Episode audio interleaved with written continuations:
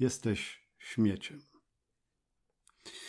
Dzisiaj będzie temat y, poważny, potraktujemy go trochę skrótowo, ale ja najpierw chciałbym, żebyście zerknęli na y, okładkę do dzisiejszego odcinka, bo to no zawsze jest tak, że staram się zacząć od jakiejś tam anegdotki. I widzicie pewnie tę lekko zdeptaną, y, pogniecioną puszkę po Coca-Coli. Wiecie, ja jestem z takiego pokolenia, gdzie mm, jak się było młodym, takim mocno młodym, takim nastolatkiem, takim w tych niższych stanach nastoletnich, czyli powiedzmy końcówka szkoły podstawowej, druga połowa szkoły podstawowej, to się często zbierało puszki po różnych tak zwanych zachodnich napojach. Y, piwach, ale także i właśnie jakichś Coca-Colach, Mirindach i innych takich. Ja takiej kolekcji nie miałem, ale e, wielu moich kolegów właściwie miało. Dlaczego się te puszki zbierało? One były ładne. W zalewie tej takiej komunistycznej szarzyzny to one były ładne.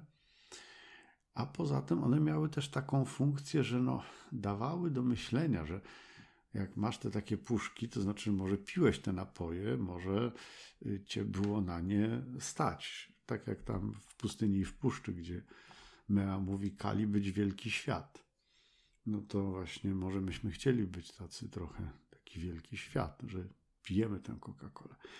To zresztą y, prowadzi też do takiej zabawnej y, anegdotki, bo mój kolega taki, jeden, to on miał gdzieś tak dość wysoko na półce opakowanie po czekoladzie Toblerone. Ja to pamiętam do dzisiaj, bo, bo to było dla mnie zupełnie anonimowe y, opakowanie, w tym sensie, że ja nie wiedziałem, co to jest Toblerone, przyznam szczerze.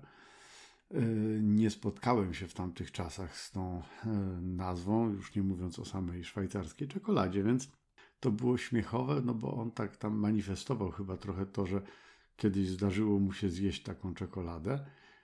Natomiast ja w ogóle nie miałem pojęcia, że to jest czekolada, bo tam oczywiście jest napisane, że to jest Swiss, Swiss chocolate, ale, ale mniejszymi literami. Ja jestem ślepawy, w związku z tym wtedy też byłem ślepawy, w związku z tym e, pamiętajcie, jak chcecie komuś zaimponować, to um, musicie zadbać o to, żeby ludzie na pewno widzieli to, czym chcecie um, zaimponować. No a, a dzisiaj, no dzisiaj współczesne nastolatki taką puszkę po Coca-Coli bez wahania wyrzucają do y, śmieci, no bo to właściwie jest odpad, to rzeczywiście jest e, śmieć, czyli coś, co było bardzo w pewien sposób wartościowe, staje się śmieciem. I to jest właściwie ten łącznik z faktycznym naszym y, dzisiejszym tematem. A tematem jest to, że tak jak y, puszka po Coca-Coli, która mogła być y, czymś ważnym, cennym, pożądanym, ale nagle spada do kategorii śmiecia, no to troszeczkę podobnie z Googlem jest, moi drodzy. 12 tysięcy pracowników Google'a z dnia na dzień straciło pracę. 12 tysięcy ludzi zatrudnionych przez jedną z ważniejszych światowych firm. E, ludzi, którzy byli pewnie e, cennym nabytkiem, mm, byli cennym zasobem ludzkim, jakby to można było powiedzieć.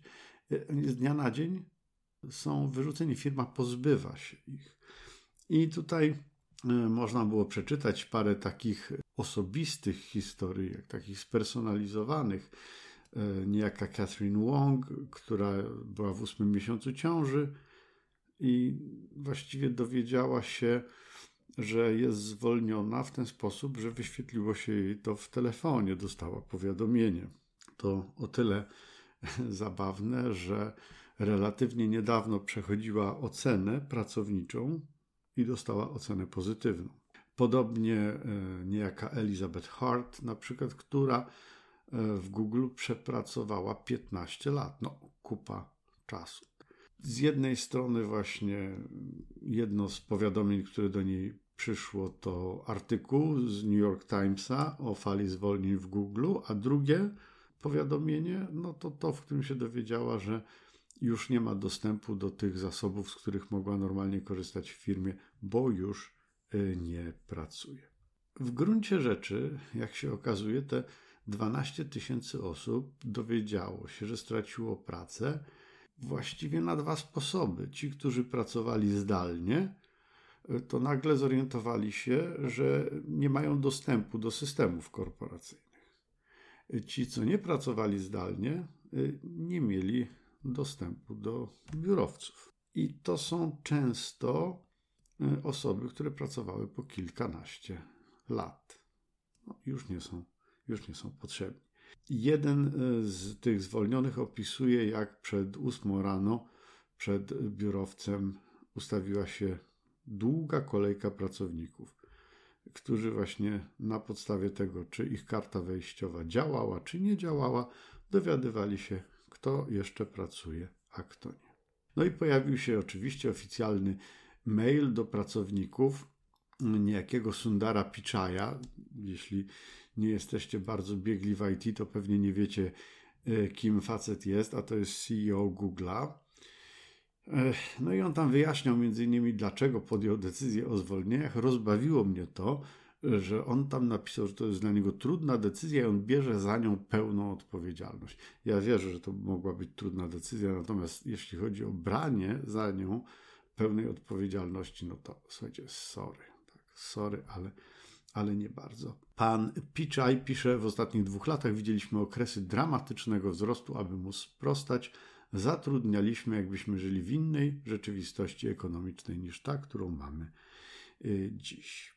No i zwolnienia będą też w innych krajach, tylko że to potrwa dłużej. No, w Kalifornii, tam gdzie jest siedziba Google'a, y, ludzi można zwalniać tak o po prostu pstryk i już ich, już ich nie ma. Tam oczywiście Pan CEO zapewniał, że ci, którzy zostaną zwolnieni w Stanach, no to dostaną to i tamto i wynagrodzenie takie i siakie i jeszcze coś tam i jeszcze coś tam, co może troszeczkę osładza całą sprawę, no ale jest grubo, słuchajcie. To jest 12 tysięcy osób, które z dnia na dzień y, stają się no, niepotrzebni. Generalnie można by powiedzieć, że Y, jest krwawa łaźnia, jeśli chodzi o IT. Mm, podobno w 2023 roku, czyli teraz, w ciągu tych no co, dwóch, trzech tygodni, czterech, pracę w branży IT straciło 46 tysięcy osób. 12 tysięcy Google, 10 tysięcy Microsoft. Podobno w poprzednim roku e, pracę w branży technologicznej straciło ponad 100 tysięcy E, pracowników zwalniał i Facebook, i Amazon, i Snapchat, i Twitter. E, no i na tym tle ciekawe jest to, co mm, mówi ten Sundar Pichai o tym, że oni muszą się w Google jeszcze bardziej skupić na rozwijaniu sztucznej inteligencji. No mówi się, że sztuczna inteligencja potrafi już pisać proste kody, proste programy, więc może to rzeczywiście jest e, przedsmak Armagedonu, trudno powiedzieć. Natomiast rzeczywiście taka fala jest dość e, widoczna. Ja mam osobiście znajomego, który pracował przez ileś tam lat e, w Intelu, zresztą nie tylko on, ale także i jego żona, tu w Intelu u nas w Gdańsku. No i obydwoje już nie pracują. No i to jest oczywiście problem, kiedy dwie osoby naraz e, tracą pracę. Oni są zdolni, młodzi, pewnie pracę sobie znajdą prędzej czy później, ale zawsze jest to kłopot.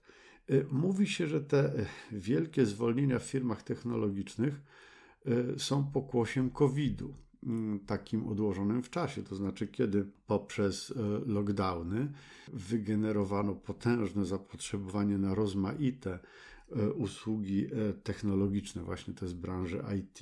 Te firmy zatrudniały na potęgę. No, w tej chwili COVID właściwie wygasa. No, w związku z tym okazuje się, że prawdopodobnie te wielkie firmy przeszacowały swoje zapotrzebowanie na pracowników. I to jest znowu ciekawa rzecz, bo My na tych takich przedmiotach związanych z zarządzaniem małymi firmami trochę uczymy studentów prognozowania i mówimy im, że no, zaskakująco dobrze sprawują się prognozy naiwne, czyli czy też naiwne metody prognozowania, takie, które opierają się na założeniu, że nic się nie zmieni. I tu może się to nic się nie zmieni, może się rozgrywać na trzech płaszczyznach, że nie zmieni się nic, jeśli chodzi o poziom, czyli na przykład zakładamy, że sprzedaż będzie ciągle taka sama przez najbliższe kolejne miesiące, albo że nie zmieni się wzrost,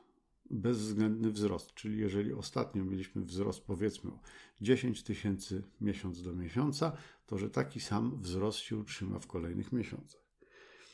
Czasami przewiduje się, robi się prognozy w oparciu o taki naiwny model, że nie zmieni się wzrost względny, czyli jeżeli rosło nam w poprzednich kwartałach o 10%, to w kolejnych też będzie rosło o 10%. Oczywiście to już będzie większe 10%, ale w sensie bezwzględnym, ale, ale, ale ten właśnie y, względny, relatywny wzrost będzie mm, taki sam. Ale jednocześnie mówimy zawsze studentom, że to są metody bardzo proste, takie, które Y, nie potrafią w żaden sposób y, wychwycić zmian, trendów, jakiegoś takiego obrócenia sytuacji. Czyżby wielkie firmy, ci technologiczni giganci, korzystali właśnie z tak bardzo naiwnych metod i zakładali tak bardzo optymistycznie wzrost? Ciekawa rzecz. A konkluzja, moi drodzy, no konkluzja jest taka, że chyba trzeba umieć kończyć, trzeba umieć skończyć e, relacje, trzeba umieć e, skończyć czyjeś e, zatrudnienie w sposób dobry, jakiś taki mm, akceptowalny. Zawsze, kiedy coś się kończy, a jedna ze stron na przykład nie chciałaby, żeby to się skończyło, to, to zawsze jest to jakoś tam kłopotliwe, przykre, bolesne, etc. Pytanie, czy rzeczywiście taka firma jak Google nie mogłaby zwalniać ludzi lepiej, mniej boleśnie, nie dając im do zrozumienia, że są właśnie czymś takim jak pognieciona puszka po Coca-Coli, po prostu śmieciem, tyle tylko, że takim ludzkim śmieciem. I tak e, zastanawiam się, wiem, że e, wśród moich słuchaczy są w miarę licznie reprezentowani także i menedżerowie rozmaitego szczebla. I zastanawiam się, to jest pytanie do Was, moi drodzy. Jak zwalniacie ludzi? Bo przecież czasem musicie kogoś zwolnić, czasem musicie zwolnić więcej niż tylko jedną osobę. Jak ich zwalniacie? Jaki macie patent, jaki macie pomysł na to, żeby zwalniać możliwie bezboleśnie, możliwie przyzwoicie? To oczywiście sekcja komentarzy otwarta mm, na Wasze sugestie na wasze, na wasze wypowiedzi. I to wszystko na dzisiaj. Do usłyszenia.